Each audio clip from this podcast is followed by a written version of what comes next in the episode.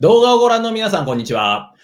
大学院進学直結藤本の学論、えー今回もですね、ライブでお届けをしてまいります。えーこれは大学院進学のについてですね、えー大学院合格請負人の私、藤本健一が、時折ゲストを招きながらですね、えー皆様の今後の学習であるとか、あるいは今後のキャリア形成、そういったところに役立つ情報をお届けしたいというふうに思っています。えー今回はですね、えー久しぶりにゲストをお招きしておりました。えー今回はですね、強み発掘アシストコーチ、個別就活塾ペンタス代表の崎野きみこさんにゲストで来ていただきました。崎野さんどうぞ今回もよろしくお願いいたします。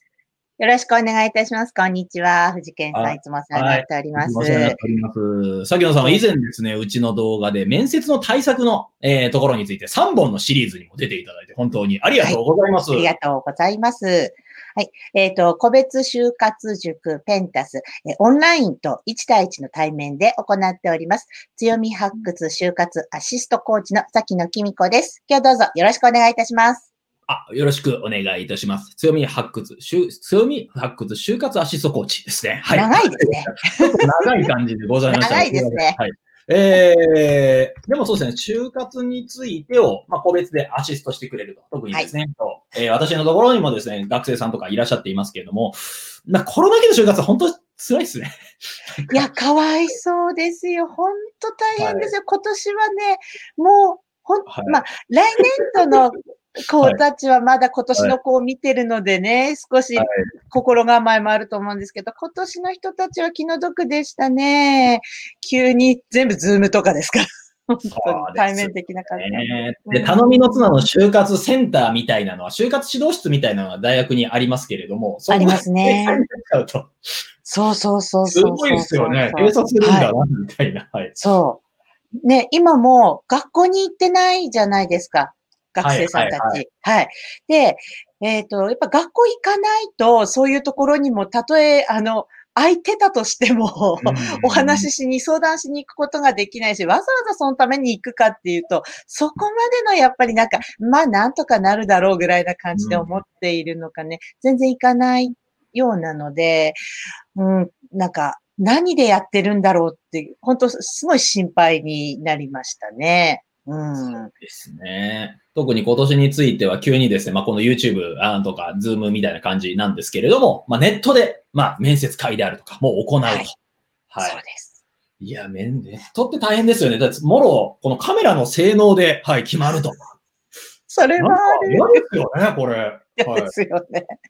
そう。すごい悪いネット回線の中で切断しながら、時折切断しながらすごくいいこと喋る人よりも、なんかずっと安定してしょうもないこと言ってる人の方が、なんかいい評価になりそうですもんね。いや、本当そうです、本当そうです。い、や、あのー、た、例えば今現在、あの、就活のそのなんか合同説明会とかそういうのとかでさえ、やはり、そうですね、あの、お友達の家とかだと、みんな静かにしてって言われて、シーンとしてたりとか。いや、本当に。で、片や個室とか、あるいはホテルの一室からっていう人と差が生まれてるわけじゃないですか。いや、生まれますこの資金ね。力の差が全部物を言いそうな感じ。そうそうそうそうそう。ちょっとね、かわいそうですよ。あと、回線もやっぱり他の人が回線使ってると不安定になりますでしょ？家の Wi-Fi だと。だから、みんな誰も使わないでみたいな感じで。家の人もかわいそうですよね、それだったら。かわいそうですね。お家の人も結構気の毒です。はい。協力しなきゃいけないので。だからですね例えば、コワーキングスペースとかで、わざわざ就活のために行く人もいらっしゃったりとか、うんネットカフェ、えーネットカフェでも多分個室にやることがあったりするんで、そこからやってたりする人もいるかもしれませんよね。あ見るだけならいいらしいんですけれども、うんうん。あの、ネットカフェやっぱり声が出せないので、うん、厳しいっていう話でした。で、コワーキングスペースもあれ、人が他にいればやっぱり声を出すのは難しくなってくるので、うん、見るだけっていうなら大丈夫だと思うんですけど、がやっぱりそうですね、あの、ホテルのお部屋とかを今割と安く貸し出してくださったりっていう、ああいうのはすごくいいかなと思うんですけど、毎回それをっていうのは、ちょっと資金力が大変かなっていう気はします。まあ逆に言えばあれですね、北海道の人はわざわざ東京まで行かなくても北海道にいた状態で面接とか受けることができるっていうメリットは当然あったんで。ありますありますないろいろな使い方があるんですけど、だどっちにしてもですね、今までの先輩たちの意見が全部使えなくなるっていう、そういう最悪な状況で やってらっしゃるんで、本当にすごいなっていう。と、本当そうですね。うん。そもそもね不況に入りましたからね。はい。はい。まず、前、去年っていうか、去年ね、一昨年の人たちは多分そんなに悩まなくても、どこかからか、それなりにこう、ある程度、あ、まあ、いっかっていうようなところから内定が来てるっていう感じなんですけど、今年は結構優秀な人でも、本当に全然、夏以降まで頑張ってたっていう方が多いかなってこう見受けして、あとはもう結果出ないから結局はもう、まあ大学院の方に、うん、行きたくて行ってくれるならいいんだけど、まあしょうがなくて行くっていう感じで 行っちゃう人もいるし、あとはもう、その人は。も専門範囲になってくるんですよ、ね、そうそうなんですよ、そうなんですよ。そうなんですよ。で大学院行きましょうねっていうところで、うちの。そうそうそうそうそうそう。ね、あの、行きたくて、頑張って行くんだって、俺は行きたくて行くんだおーっていうならすごいね、ぜひ行ってくれっていう気がするんですけど、逃げるために行くんだったらちょっとどうなのかなって、大学院って結構大変なんじゃないかなっていうのがあって、うんちょっとそのハテナがここら辺にいっぱい出てくるんですけれども。あとはそうですね、なんだろう。やっぱ学校行ってないからか、その情報が子供さんにも入ってこなくって、親御さんが、なんも今年なんて全然、大した企業から募集来ないっしょとかって言われて、まあ、真に受けたのかどうなのかわかんないんですけど、うちの子何もやってないよっていうような話も身近で聞いたときにはもうちょっとざわーっときて背中寒くなりましたね。うん。ちょっとそれは怖い。はい。就活を知らなすぎる。まあそういったところでですね、うん、えー、まさきのさん、こういう個別の就活。まあこれあの、学生さん本人だけじゃなくて、親御さんもサポートできますっていうところで、はい、そうですね。萩野さんが今大学生のお子さんをお持ちでもあるし、はい、あの、まあそういう就活についても長年アドバイスしてきましたよっていうところですね。で、今回まあちょっと就活の、まあ雑談トークみたいになっちゃってて申し訳ないんですけど、はい、すいません。テーマを改めて紹介したいと思います。今日のテーマこちらです。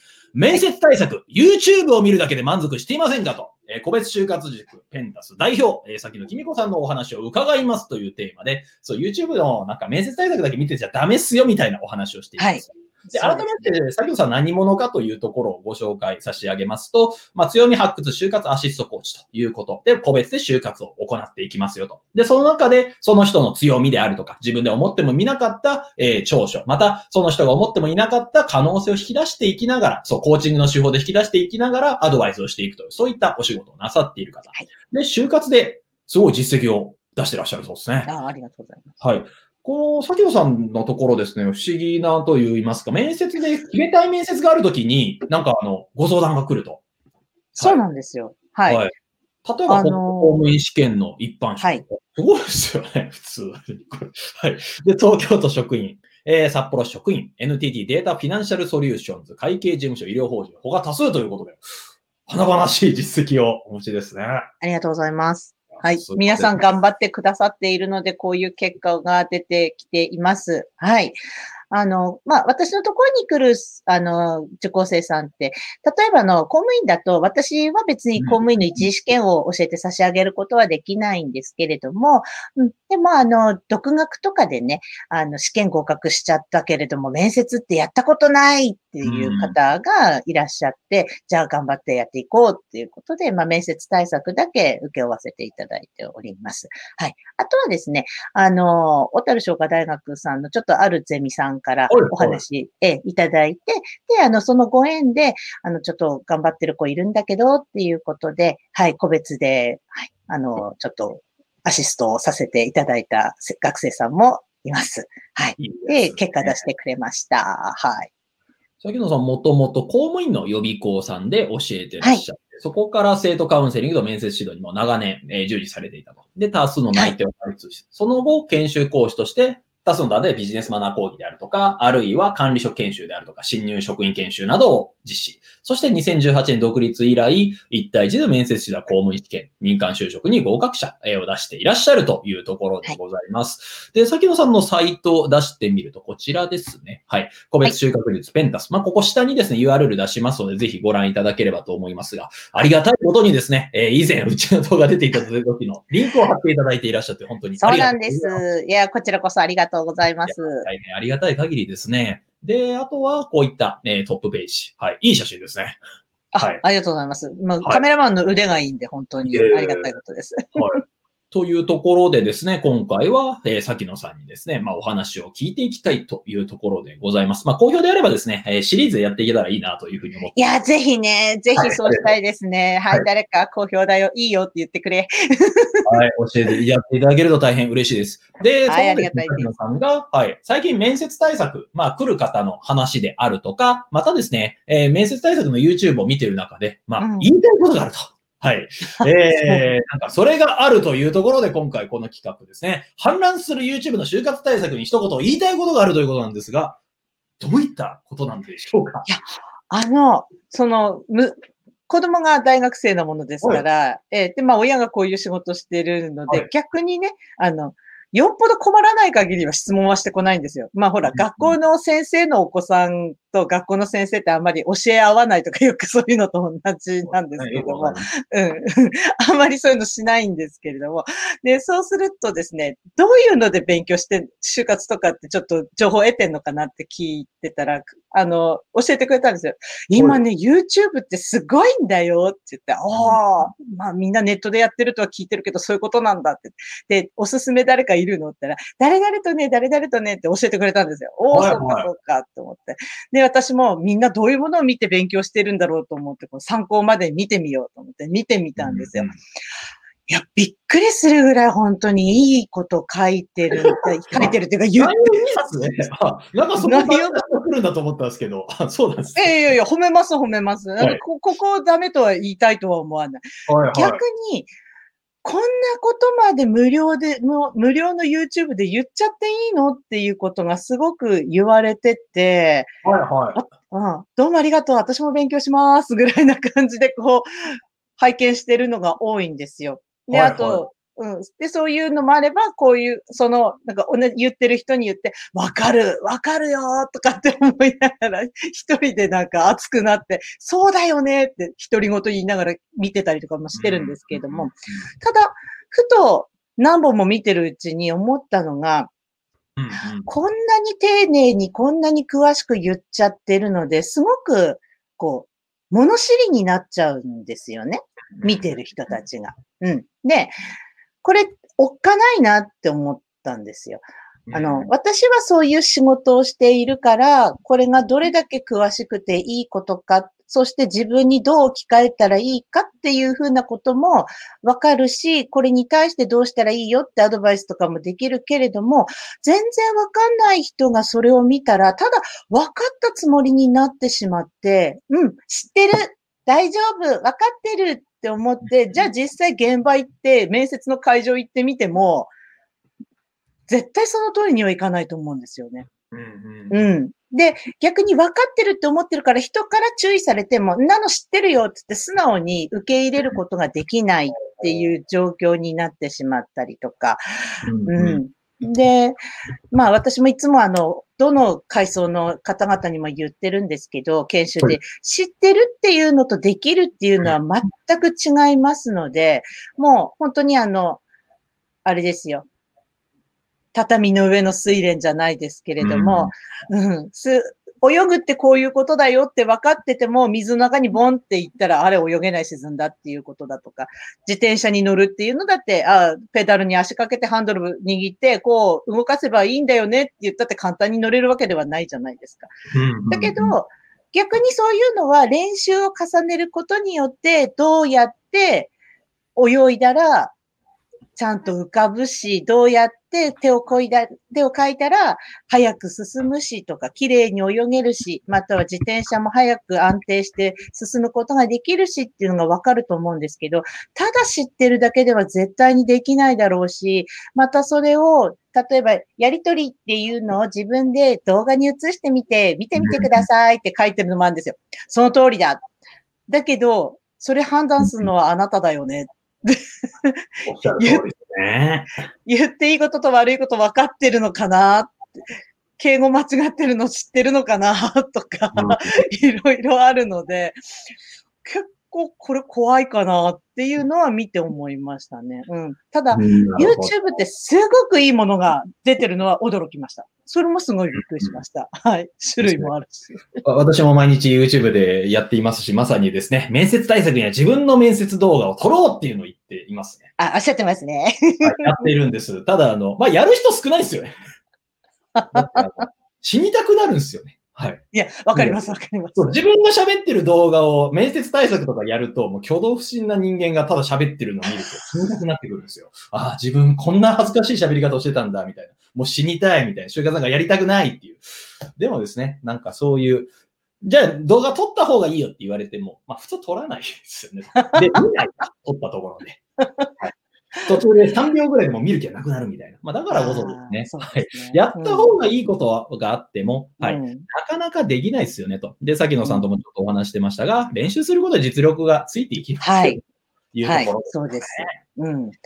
あの、なんでしょうね。で、あとは、練習するっていうことで、なんだろう。うーんと、こう、こう言えばいいとか、ああ言えばいいっていうことを教えてもらえるって思ってる人たまにいるんですよね。はいはいはい。はい。いや、ないからっていう。お、就活必勝フレーズみたいなのないんですね。じゃあ。はいないです、ないです、ないです。これを言ったら絶対相手は落ちるみたいな、そういう便利な言葉はないと。あったらいいですね。だからいいですよね。はい。目キラキラ立って、御社の可能性にかけたいと思いました。とか言ったら通るうん。あればいいですよないね。。はい 本当に思うんですけど、でも絶対なくて、逆にそんなの言って回って入るような会社だったらやめといた方がいいんじゃないかなっていう気もしないでもないですけどね。うん。やっぱりね、その人その人の本当になんかこう面接のポイントっていうのとかよく聞かれたりとかもするんですけど、まあ、まず大事なことっていうのはね、うん、あの、あなたらしさというか、あなたをちゃんと出さないとダメよというところではありますよね。うん。ねうん。というところでですね、まあ、就活についてのお話、自分らしさを出していこうとか、大変いいアドバイスを聞いているんですけれども、まあ、せっかくなんでですね、まあ、じゃあ就活の面接対策、まあ、何を気をつけたらいいのかというところをですね、ぜひ、あの、崎野さんから、まあ、3つのポイントという形で教えていただきたいと思うんですけれども、いかがでしょうか、はいえっと、とってもあの、ベタなんですけれども、1は身だしなみですね。はい。で、あの、身だしなみ何が大事かっていうと、やっぱり、相手に第一印象をどう持ってもらえるかっていうのがポイントになってきますので、第一印象がいいと、そこから先の話がしやすくなりますし、相手さんも、あ、この子、すごくいいな、清潔感があるなとか、やる気があるなとか、はい。あと、そうですね。うんと、きちんとしていて、私たちに対して礼儀がちゃんとなってるなとか、そういうのをやっぱり見てもらえるので、うん、身だしなみはとても大切ですね。まず、基本ラインとして。なるほど。これは私、あの、面接、うちでも面接対策とかでお話しすることあるんですけど、例えばネクタイ結べない学生っているじゃないですか。で、あの、なんか、客式でいいよから買っておいでみたいな指示をしたことあるんですけど、あれで正しいですかね？なんかあの、そう、あの、そう、ここで止めるやつあるんですけど。ありますね。自分でやってぐちゃぐちゃになるぐらいで、それでもいいんじゃないかなって思うんですけど、どどう思います？まあ、あの、どうしても、時間がないのであれば、まあ、致し方がないかなっていう気はしないでもないんですけれども、ただ、やっぱりあの、ね、大学生ともなると20いくつになってるわけじゃないですか。もしかしたら藤健さんのところだと、院を出るとかって言ってた後とかってなると、23、4とかっていうふうになってますよね。4とか5とかになりますよね。であれば、あんまりその、なんか結局そういう簡易的なものってお安いネクタイだったりとかするうん場合。がありますので、はい。ちょっとそうするとせっかくネクタイって結構男性にとっては、あの、お顔の印象にすごく直結するものなので、だから、まあ、急遽っていうことであれば仕方がないかもしれないんですけれども、時間があるのであれば、結べるように練習してもらいたいなっていうところはありますね。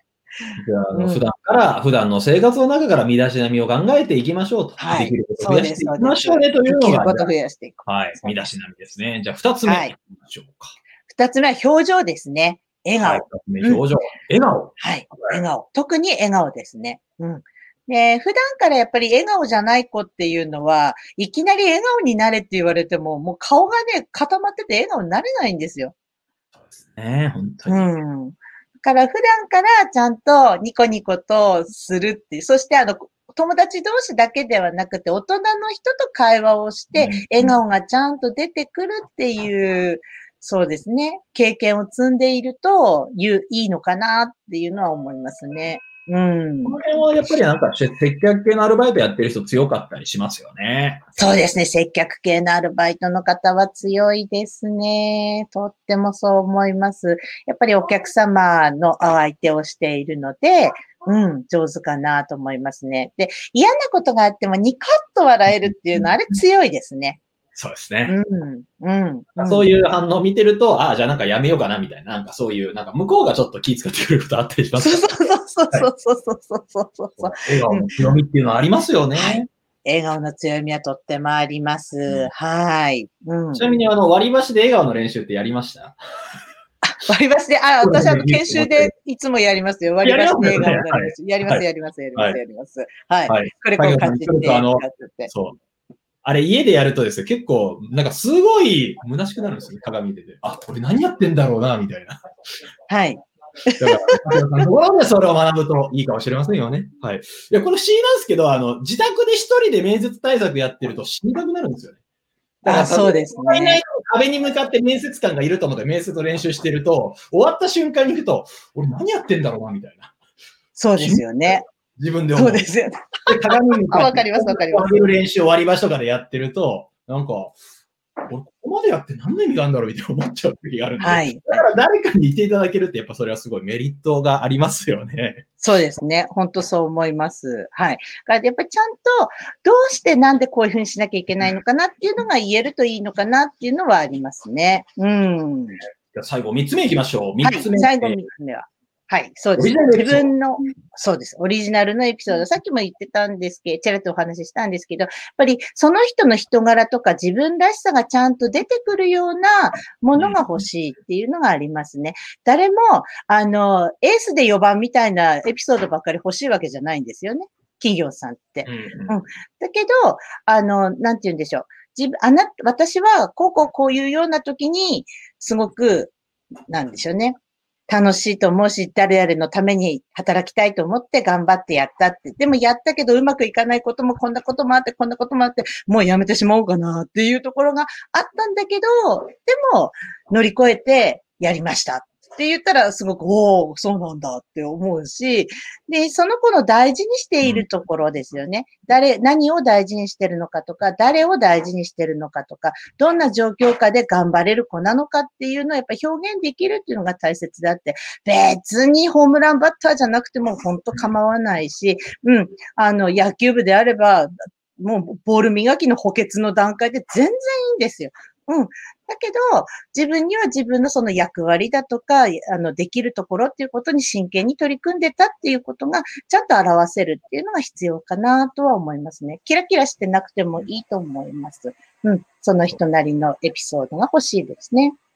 これ確かに私も、あの、履歴書の対策であるとかですね、まあ、大学院進学の際とかのアドバイスでも言うんですけれども、例えば、あの、甲子園で優勝した人しか、なんか就活で決まらないとか、そんなことはないわけですよね、と。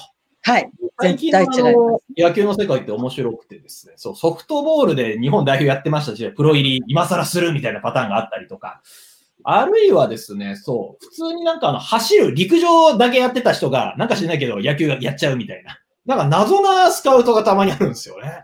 そうなんですね。野球経験じゃないじゃんみたいな。まあそういうのがたまにあって、それが番狂わせで大変面白いなって思うんですけれども、だからこそですね、皆が甲子園で優勝しないとプロに入れないということもないですし、だから自分が何を取り組んできたか。そうですね。だから例えば、あの、運動部で4年間、大学4年間、1回も試合出れなかったけど最後までいる人ってやっぱすごいですよね。よく考えれば。私やめますよ、逆に大事だと思います。うん。よくやめないで頑張ったねって。そっちの方が、あの、はい。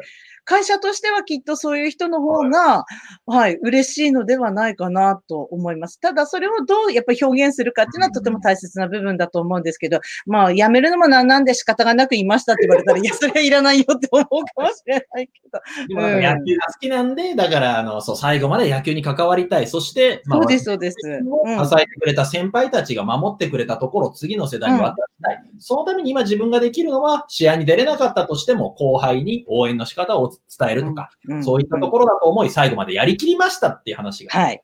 なんかグッときますよね。はい。そうですよね。そうなんですよ。だからやっぱり言い方次第で全然違ってくるので、はい。でもそんな、本当キラキラしたエピソードは全然必要ないかなっていつも思ってます。うん。いいですね。ただ最近ちょっと最近気になってることありまして、意外と野球の人気って下がってきてるんですよね。だから、エースで4番がわからない人っているんですよ。そうなの？エースってなんだろうって。え、あの、なんかスペードのエースかな？みたいな。